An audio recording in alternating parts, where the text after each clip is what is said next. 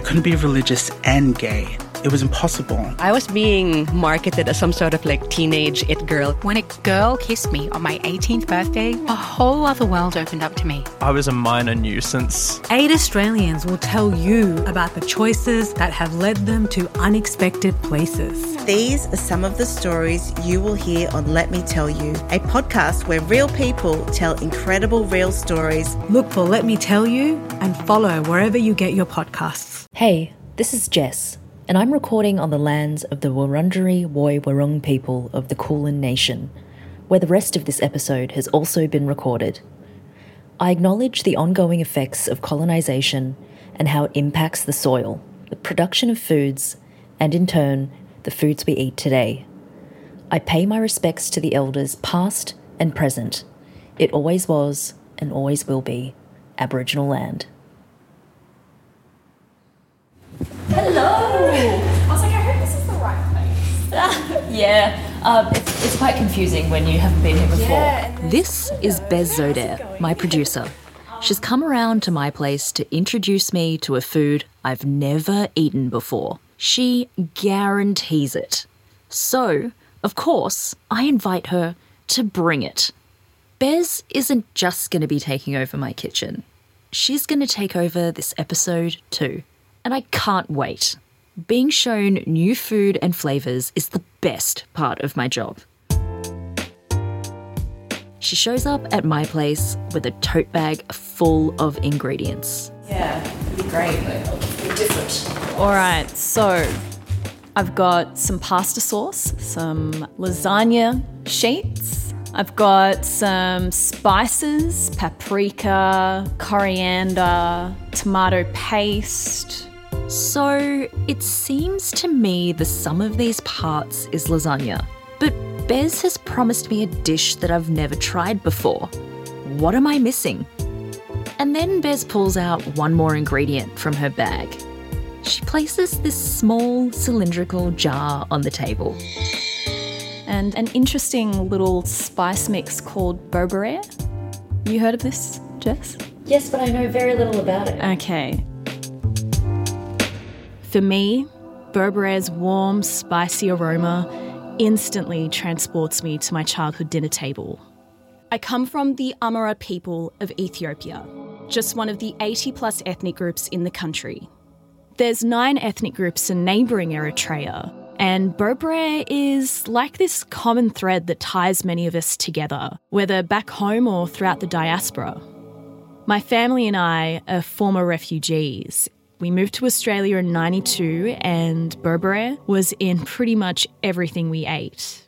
One of my mother's favourite dishes to make was this lasagna with a thick, rich beef tomato sauce, minimal cheese, and full of a chili kick. At every family occasion, it sat pride of place next to our traditional curries. And we eat most of our food with our hands, so it's one of the only dishes we bring out the cutlery for. To this day, if I eat straight up Italian lasagna, I can't help but think this could use some berbere. I bought some bougie berbere spice from somewhere called. I kind of expected it to be more finely ground. The only thing is that you've left it quite chunky, so we'll need to grind it to like a fine dust because can that is traditionally how we'd have it, and maybe add some more chili because I think they've sort of created this for a Western sort of palate. I mean, the thing where you smash stuff. Yeah, yeah, smashy, smashy, poundy, poundy. The smashy, smashy thing. That's it. I grab my mortar and pestle, and Bez puts me to work. And then she drops a bombshell on me. So I should preface this um, this journey, this adventure, by saying that I really hate cooking. yeah, yeah. I thought I'd save that revelation for once we were in it and you couldn't you couldn't turn away. She hates cooking, and that's so fine. I am happy to slice and dice and grind spices down with my mortar and pestle, but I am definitely not qualified to talk about this dish. So I'm gonna hand it over to Bez. Take it away. I'm Bez Zolder, and this is Bad Taste, a podcast about who we are through the foods we eat. As we start cooking, or rather, as Jess starts cooking while I watch, I couldn't help but think how does changing the ingredients of a dish change its meaning? How does this dish connect us across the diaspora? But also, how did East African lasagna even come to be? If food tells a story, what stories can this dish tell us about the region's past and present? Oh, and of course, do we make lasagna better than Italians? Spoiler alert, the answer is yes. Yes, we do. Content warning for any Italian cooks listening to this episode. As a kid, growing up in Melbourne in the early 90s, the East African community was small and tight knit. Most East African restaurants were in the suburb of Footscray, but that was a trek for my family. We didn't have a car, and it took two trains to get there from our home in Preston. So when we did go, we made it count. We stocked up on as many traditional ingredients as we could. But my mum was always sus when buying a bag of berbere she'd say, I think they've mixed store bought stuff in this. See, the best berbere comes from the motherland 100% authentic and affordable. So if you announced that you were travelling back home, you'd immediately be inundated with requests from the community for coveted real estate in your luggage. For the uninitiated, Berbere is a spice blend that varies in ingredients from household to household, town to town, even from motherland to diaspora. But it usually consists of chili peppers, garlic, ginger, fenugreek, and other native herbs and spices, like Ethiopian holy basil, aka besobela, and kororima. So, the key thing that separates East African lasagna and Italian lasagna is, of course, berbere. Right. That's enough. Oh, I can like smell that now.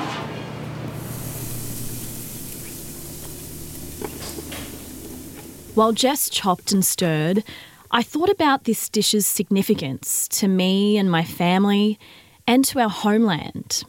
My experience is specific to being raised in Melbourne, so I wonder what does this dish mean for others in the East African diaspora?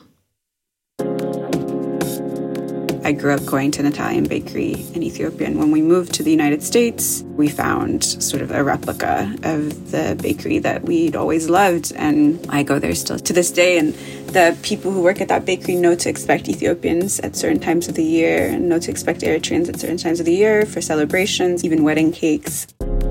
This is Ruth Gebreyesus. She's a culture writer and producer based in Oakland, in California's Bay Area.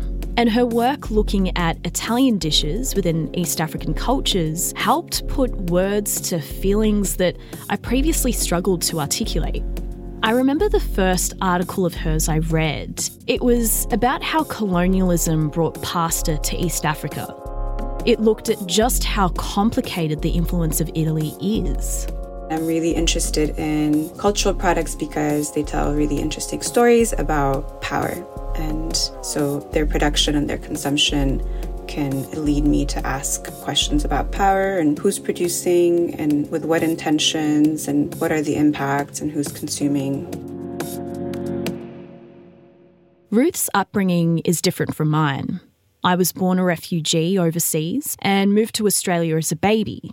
Ruth was born in Ethiopia's capital, Addis Ababa, and moved to the US as a young kid I think these differences, whether big or small, influence our respective ideas on food. Food as a cultural product is just full of history and stories and practices that can be geographically specific and emotionally significant. But the thing about food that maybe is, you know, particular and significant is that even if you don't speak Amharic or Tigrinya or Orominya or any other languages from Eritrea and Ethiopia, you can still participate in eating the food. This really hits home. I don't speak my native language, Amharic, fluently, and the very little I can speak is often met with bemusement and judgment from elders.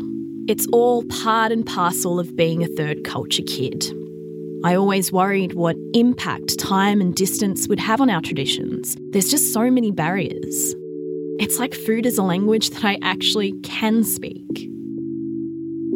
So I think that it's the most accessible and ritualistic daily act that we do as far as like cultural practice goes. And so it can be passive, it can be intentional, but it's always there. All of us can practice and participate in consuming this cultural product without much knowledge or skill. Anyone can sit at the table and eat, which is, you know, a really great way to feel connected the first time I visited Ethiopia, I was 24. I'd spent a week with my extended family, and I remember my last day there as we tried to leave for the airport. My auntie, who speaks very little English, was feeding me spoonfuls of food as I walked out the door, luggage in hand, and posing for farewell photos. In fact, the entire time I was there, she was feeding me, filling up my plate with pasta and curry and vegetables. The whole trip, we could barely communicate, so she used my plate to express her love instead.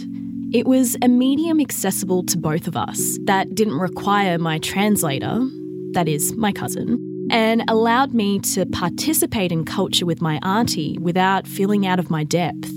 Instead, I just felt really, really full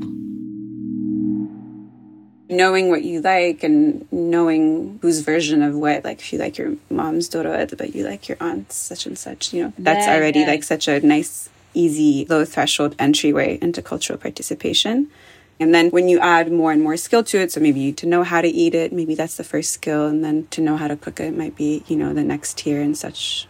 Yeah cooking. That's the tier i'm stuck on but dishes like East African lasagna still provide me that entryway that Ruth talks about. It didn't always have a place in East African cultures, though.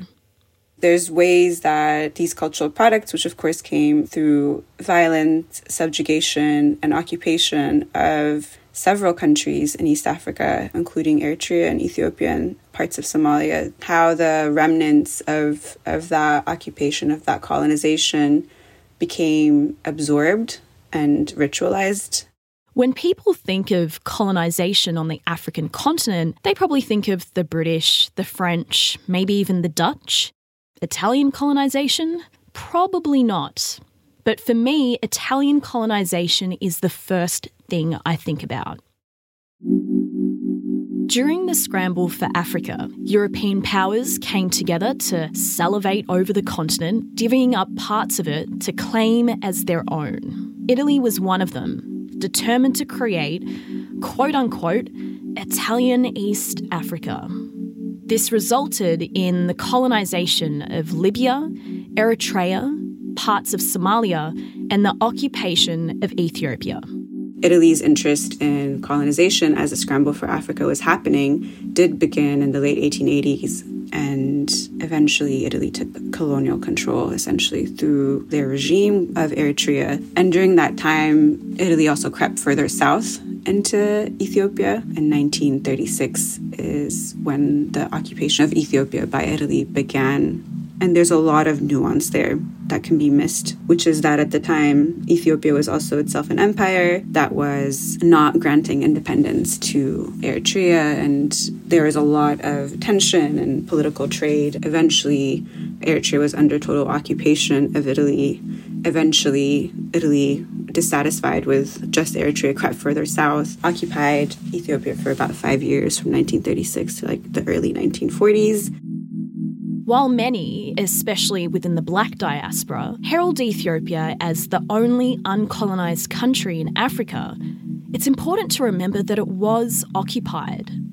So while Ethiopia may have avoided officially becoming a part of the Italian Empire, it still experienced and continues to experience the violence of colonisation. And even beyond that, after Italy's occupation of Ethiopia ended, Ethiopia was not free from the policies and structural adjustment programs and, and other things that continue to integrate African countries in colonialist values and the global order.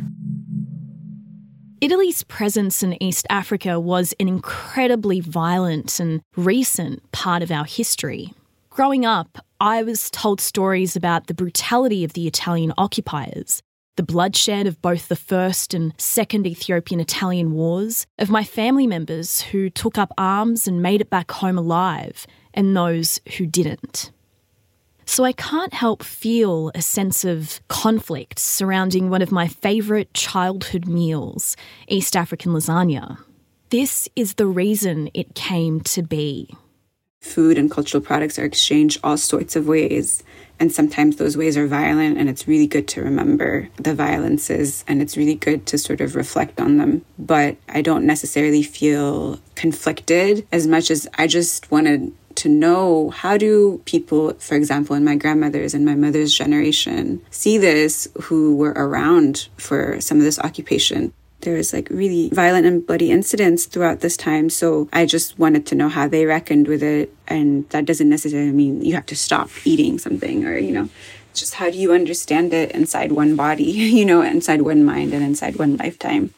What's interesting about Italy's remnants from the colonial period is that it's not like Italian cooking habits or Italian cooking methodologies entered our own extremely established and quite ancient cuisines, right? So the way Italian cultural remnants entered are kind of in this like side thing, you know, this dish that sits next to or this dessert that's eaten after the rest of it. So in that way, it's not something that like really can be either considered a betrayal or a rebellion to me. Good food is good. And food tells a story. Dishes like berbere laden East African lasagna tell a part of our story. Stories of colonisation and its many forms of violence, of colonisation's cultural remnants, and stories of resilience and strength. It's these stories and these histories that make this dish so significant to me. I was the first of my extended family to be born and raised away from home. Over the years, there are more and more younger relatives to add to that list, but with each generation raised in the diaspora comes the risk of losing traditional knowledge and stories. Now, I may not have full grasp of my native language or close proximity to our lands and elders back home, but I do have recipes and the stories they hold. And now I get to be that auntie, sharing my younger loved ones with food and love and stories. Wow, look at that.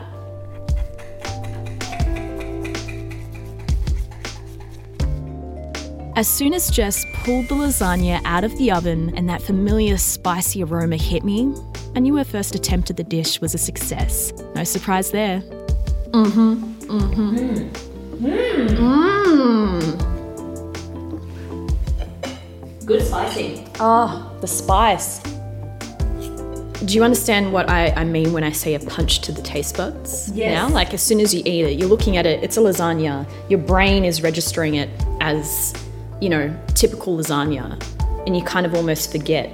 And then you take a bite out of it and you're like, whoo. And then I can feel this warmth just coat my mouth, and it's all the spices, and it's literally making my mouth water. Yeah. It's a East African party in your mouth.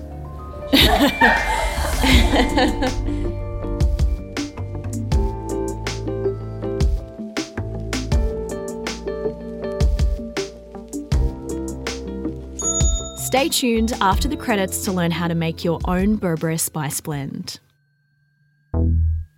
Bad Taste is an SBS podcast. Michelle Macklem is our executive producer. Our series producer is Beth Atkinson Quinton. Our sound designer is Nicole Pingon. For this episode, our producer and host is Bez Zoder. Our editor is Zoe Tennant. And I'm Jess Ho, your regular host and producer. Big thanks to the SBS team Rachel Sibley, Carolyn Gates, Joel Supple, and mix engineer Max Gosford. Thanks for helping us explore all the past abilities. Our theme music is Lang Lang by Rainbow Chan. Our stunning podcast art is by Joanna Hu. Thanks to Ruth Gebreyesus for chatting with us, Hannah Georgis for the lasagna recipe, and Eleni Waldeus for the berbere recipe.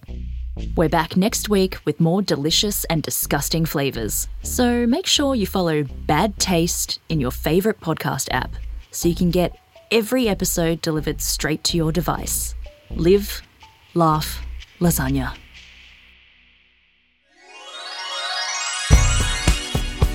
And the recipe is for berbere. Take a quarter cup of New Mexico chili and Hungarian paprika, then two teaspoons of freeze dried red onion, freeze dried garlic, and whole black cardamom, a quarter teaspoon of ground ginger, and another quarter teaspoon of whole carom seeds, a quarter teaspoon of whole black cumin seeds, and then one eighth of a teaspoon of cinnamon powder, five whole cloves, two teaspoons of dried Ethiopian besobela, aka Ethiopian holy basil, and then finish off with half a teaspoon of salt. Take the whole spices, the black cardamom, the carom seeds, and the black cumin seeds. Pop them over medium low heat and toast for about two minutes. Cool them down for a little bit, then grind them in a spice grinder with the dried Ethiopian besobela.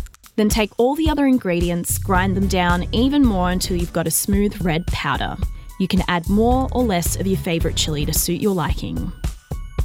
For the full recipe and instructions, head to our website, sbs.com.au slash bad taste.